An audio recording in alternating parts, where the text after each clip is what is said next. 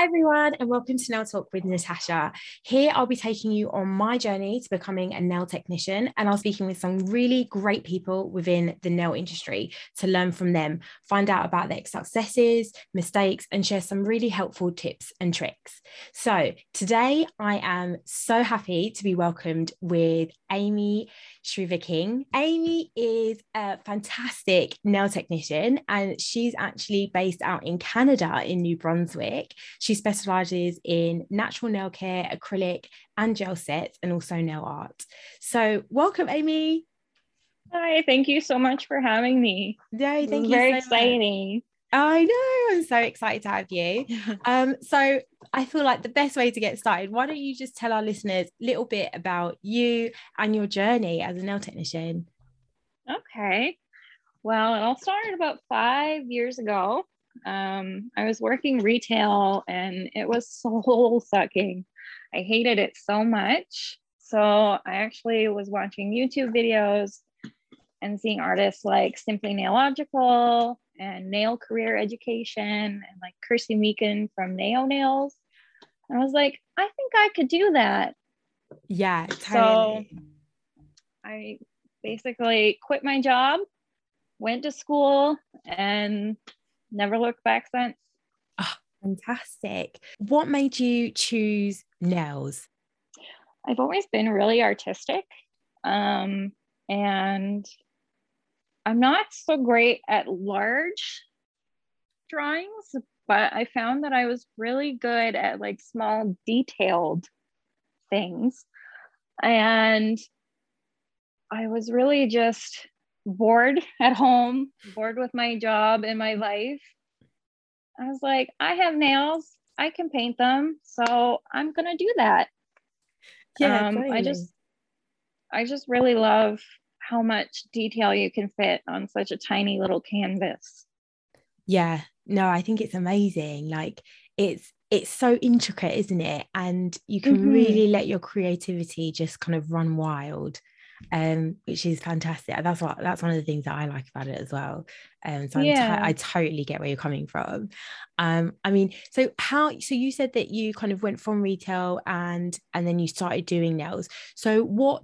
How did you kind of actually learn to do nails? Um. Well, when I started off, it was just doing my own nails, like on Instagram. And I actually was contacted by a company in Canada to be one of their brand ambassadors. Oh, so fantastic. that was kind of the start to the obsession.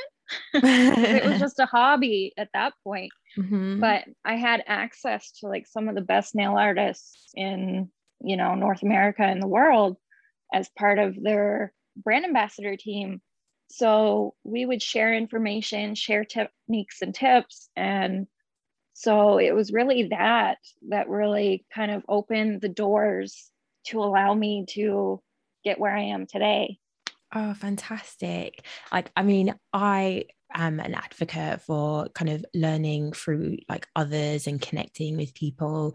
Um, because I think it's like kind of the best for me personally, I find it that it's the best way to learn. What did you find the most difficult learning to do nails?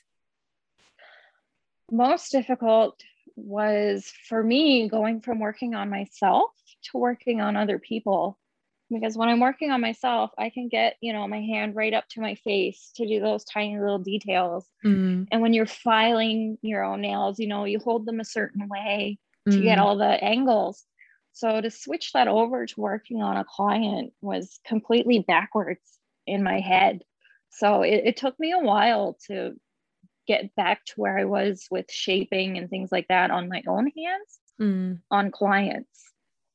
How did you find kind of just interacting with clients for the first time? Retail actually helped me a lot with that because I already had that kind of customer service, like treat them very nicely and, you know, make them feel welcome and comfortable so that really helped with you know engaging with clients and even marketing myself it was really helpful for that too you you're working within a, a nail studio in your home or is it yeah location oh fantastic and and have you yeah, always worked my entire basement Oh, really? Oh, wow. yeah. Great. And like, have you always worked in that space? Uh, when I graduated and was fully licensed, I actually started off in a salon. I was there for about three months before I learned I can't work here. um, I'm very independent. And so to have somebody scheduling my appointments for me, telling me this is how much time you have, so you need to get everything done in that time, didn't work for me at all. I need to be able to go at my own pace. Mm-hmm. So three months later, I was like, I'm sorry, I can't do it. I decided to basically start off again from scratch um, and booth rented. So I was renting just this little room in kind of a collective. It was kind of neat. Um, we had about eight different um, estheticians working in this one location, and we were all just completely independent contractors. Oh, okay. so it was kind of it let us have our own um, clientele, own booking, own process for everything, but we still had that kind of little community between us. Mm-hmm. So it was kind of nice. Oh, great. And then yeah. what made you kind of transition from from that to being kind of where you are now at the nail studio, um, kind of based at your home? Um, it mostly came down to finances. Um, my husband and I had decided that we were going to look for a home because rent here was getting very expensive. We're a very small province, but um, don't have much housing that's affordable. So we were like, no, we need to start looking for a house. So we decided that when I had moved into the new house, that we would actually buy the house with a studio. Oh, great. Yeah, we have a lot of regulations here mm-hmm. from our beauty association. So it's not a lie to say that we bought our specific house so I could put a studio in the basement. How did you find setting up the studio? What would you say was one of the most challenging parts about doing that? Honestly, again, it came down to finances. You don't mm-hmm. realize like how much money it takes to start from scratch until you're there and having to buy, you know, your furniture, your uh, client chair, a chair that's comfortable for you, all your product. You know, if you're working in a salon, usually they pay for all of that. Mm. So it's something that you shouldn't buy too much in the beginning because you'll never use it all. Mm. But it's so easy to get tempted to be like, oh, I want that and that and that and that. Yeah. Um, so it was hard to kind of rein things in, mm. but got there in the end. Oh, great. I mean, what would you say was kind of the three key items that you feel like is essential in and was essential for you in setting up your studio? Comfortable chair for yourself more than anything, because it's okay for a client to be a little more uncomfortable for a couple of hours than you to be uncomfortable for your entire day. Mm. So you really want to spend the money on a chair that has good back support and is comfortable so that you don't get extra strain on your body because this is actually quite a tough um, industry on your body. Um, the other thing is like having a good selection of colors without going overboard. Um, you don't need 82 kinds of nude polish when you start off. Yeah. You don't you don't need 40 pinks, you know, just a couple of each kind of different color family and then maybe some fun ones like glitters and things like that. Mm. Oh, I love glitter. I know. it's so good, glitter it gets everywhere. All mistakes what would you say was like your top three products that you kind of can't live without? Um, one thing, glitter. Can't live without glitter. I have it's probably the one thing that I have the most of. I have probably thousands of dollars worth of glitter and I love it all and I keep buying more. Um, the other one is just a really high quality um, gel mm. that is a consistency that you're comfortable with working with because there's really thick gels, there's really thin gels. So for me, a good medium viscosity gel, mm-hmm. you can do everything with that. You can build your extensions, you can use it as like a sealant if you have glitter or stickers, and you can use it as like a top gel too. So that's probably my holy grail of gels. Um, and then good files. Oh, good yeah. files are so important mm. because it again comes back to that wear and tear on your body. Um, a poor quality hand file, you'll be sitting there filing the whole day and you will get so sore. Yeah. But if you have a really good quality file, um, it's so much easier and so much faster yeah no i can imagine yeah because even even with me at the moment like i i kind of got like a little uh, a startup kit and and the files in that is, great i think it, it's good for me to kind of get the hang of everything but i mm-hmm. slowly the more and more i'm practicing the more i'm kind of thinking oh actually like this is really going to be quite important to make sure that i've mm-hmm. got one that's that's really and it's long lasting it's not going to kind of bend and flop all all around and things like that so a sturdy nail file yeah I agree. Yeah. So, one question that I also wanted to kind of gauge from you as well is to do with pricing. Um, mm-hmm. How do you kind of go about pricing your services? Pricing is one of those things that it varies a lot depending on what location you're in. Mm-hmm. Um, where I am, there are quite a few nail techs, but um, we still have pretty good client bases like for all of us. So we can usually charge a little bit more here mm-hmm. than maybe in some other cities. Um, but at the same time you know it's important to charge for the nail art that you do and things like that.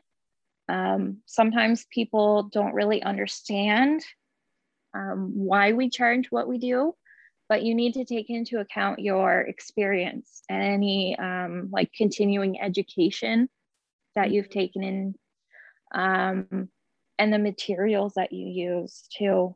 It's really important to do like a cost breakdown of how much product you use per set, mm-hmm. how much mm-hmm. time it takes, and things like that. So you can really kind of get a base price Mm. And then you can add, you know, your crystals and your nail art and everything on top of that base price. Um, but definitely with more experience, up your prices because it's really important to charge what you are worth. Yeah. And I know myself, I have a hard time being like, oh, I don't want to make it too expensive so mm. people can't afford it. But the clients that are coming to you for your skills they want that they they don't mind paying more for that mm. so it's important to charge according to how good you are and how long you've been you know in the industry. Yeah no i, I feel like it, it's so important. I think it's a, it's a lot of people kind of don't value their work and mm-hmm. kind of really think about and really evaluate that no no you are worth it. Um, and the people that are willing to pay the fee that, that you set are the people that will that value you and exactly. are more likely to actually stick around um yeah and if you kind of set the price point really low and then kind of great i mean you'll get customers but how likely are they really going to be to to to stay and stick with you and then longevity yeah. wise like I find, yeah, I, I agree. I think um, it, it's so important to do that. But I get like, I mean, at the beginning, even for me now, when I'm I, am i I'm still starting out, so I, I can't even think what I would charge if I start getting clients.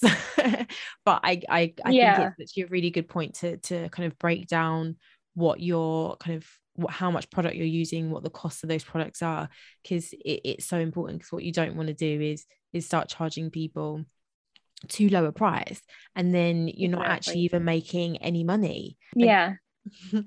you don't want to break even. You want to actually earn a living. Mm. Yeah. Yeah. So it's really important to charge what you're worth. Don't do the work and then not charge for it because Mm. that just um, diminishes your value that you place on yourself too. Yeah, totally. What would you say has been your biggest success so far? Oh gosh.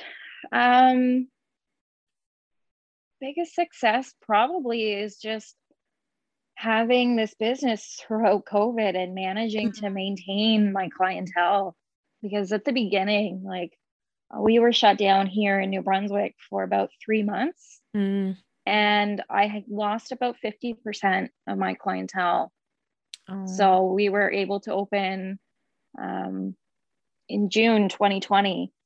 And I've just kind of now gotten back to where I was before Yeah. COVID.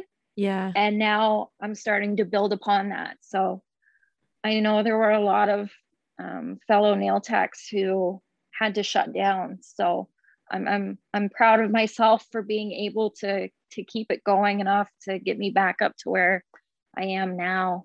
Do you feel that you did that that kind of got you through all of this, this horrible time that we kind of had to endure? Yeah. Um, social media was big. Um, I find I had to kind of adapt how I was posting things. Before it was just still photos of my sets, but now I've started getting into like the TikToks and the reels to kind of um, make my content more interesting. And that's actually getting me more clients because they see that. They see people sharing the sets that I've done on them Mm. and they're sharing the videos I've done. And so that's like, oh, I want that too. So they book in with me. So that was really what kind of kept things going for me was just the social media and staying connected with my clients. Yeah. I've seen some of your videos. They're really good. I Oh, love thank it. you. yeah actually i saw a post that you made the um a couple i think it's a couple of weeks or a couple of months back where you were um creating the uh mystery kind of nail art machine was like Yeah. a- that looks so cool can you tell us a little bit about that Um, it was inspired by a nail artist in uh, Tampa Bay, Florida, Nails by Dev.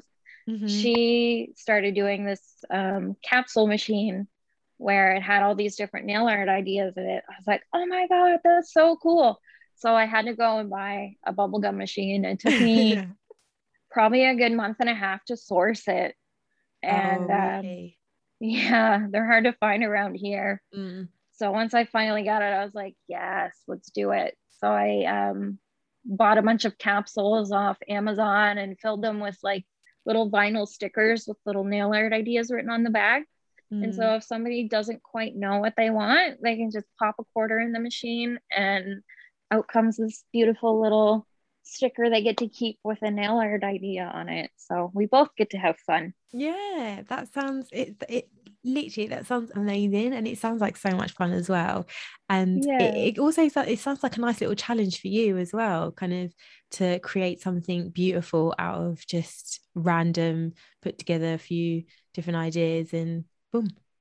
so much fun to do it. Like my clients just have an absolute blast. Um, I haven't had anyone who hasn't liked what they've gotten yet. So fingers crossed that doesn't happen. no, I'm sure it wouldn't. How do you actually stay on top of all the current trends? That's really hard to do. Um, there's again, it comes down to finances. If you can afford to keep up with those things. Um, for me, I try to pick like one or two things that are becoming really, really popular Mhm. and get things for that. Um, but I'm constantly scrolling through Instagram and TikTok, just like searching for the coolest new thing that people are doing so that I can get in on that while it's still a trend. yeah it's it's it's ever changing isn't it it's it, it's crazy Oh, how every day. constantly like it's always something new but i think it's it's a good that's a, I think what you've you've suggested kind of one or two things is is quite a good way because otherwise I feel like if you try and do everything it's just it'll be too much like Yeah, I, I, I can only imagine it'd be a lot of work Yeah, it's overwhelming. And then you you might not have anyone who wants to do that too. So you kind of Mm. have to go with what your clients are interested in getting. Um, like here mine might not be as open to like some of the crazier things like the really fun um, nail charms and things like that. Don't go over so well here. Mm. um, so it's just about knowing your client base basically to know yeah. what they'd be interested in. And do you um at all do you still kind of practice on yourself in between clients at all? Oh yeah all the time. If i don't have somebody that wants to do a nail art idea that i'm really excited about i will do it on myself. Great yeah. Yeah. No i think i think that sounds fun though as well at the same time. So if i was to look down your phone now what are like the top three people you follow for inspiration and why? Um one of them would be exhale hate nails um, she's amazing. She does um, custom press ons oh, for clients. Cool. She had like such a huge following on Instagram, and unfortunately, her page got deleted oh, um, over something really stupid. So, um, if anyone's listening, look her up, Exhale Hate Nails on Instagram. Um, she's constantly like pushing the envelope of things and really just coming up with these really inspiring designs, and her work is just fabulous. Oh, great. Um, next one would be again Nails by Dev. She's the one that came up with the little capsule machine idea at 1st mm-hmm. Her work is just phenomenal, and she has like her own line of nail art brushes and things. So oh, cool. she's really all about like education as well, which is fun. Um, and her nail salon is just amazing. It's 90s themed. So oh, cool. Nostalgia everywhere. Yes. Oh. Um, gosh, it's so hard to pick just a few. Um, Helen Nails Yeg. Um, she's out in Alberta, I believe, and her work is just absolutely unbelievable. It looks like a computer made them. They're just so perfect and so intricate. Mm. Um, and she also does a lot of education. So it's really nice to see some of these like nail artists who has kind of perfected their craft now teaching other people. Yeah. So that everyone gets to learn and do fun things. So those are probably my top three. Ah, great. Well, thanks so much for sharing that and to sharing it with our listeners. I'll definitely um, link all of those people that you've mentioned um, for everyone who's listening to kind of check them out as well. Yeah. They sound fantastic. Looking back, what advice would you kind of give yourself when you first started, if you could? Just keep going. Just keep going. There's so many times when you're starting off that you think, I'm never going to get better at this. Um, I can't do this. I'm not good enough. But you are. It's just practicing and and taking the time to to really um, I lost my train of thought. that is good. Yeah, just practicing and taking the time to um, constantly learn.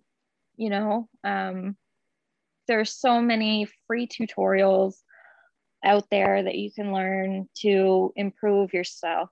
So just keep just keep learning and don't give up because you know there's people out there who who really love your work and will want you to keep going. So do it for them and yourself Oh, that's great. I'm definitely going to take that advice on board. that's for sure.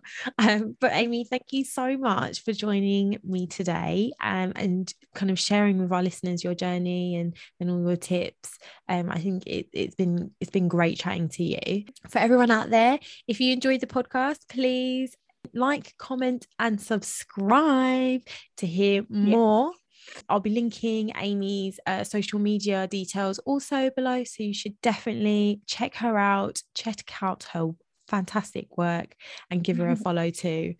Bye. Thank you.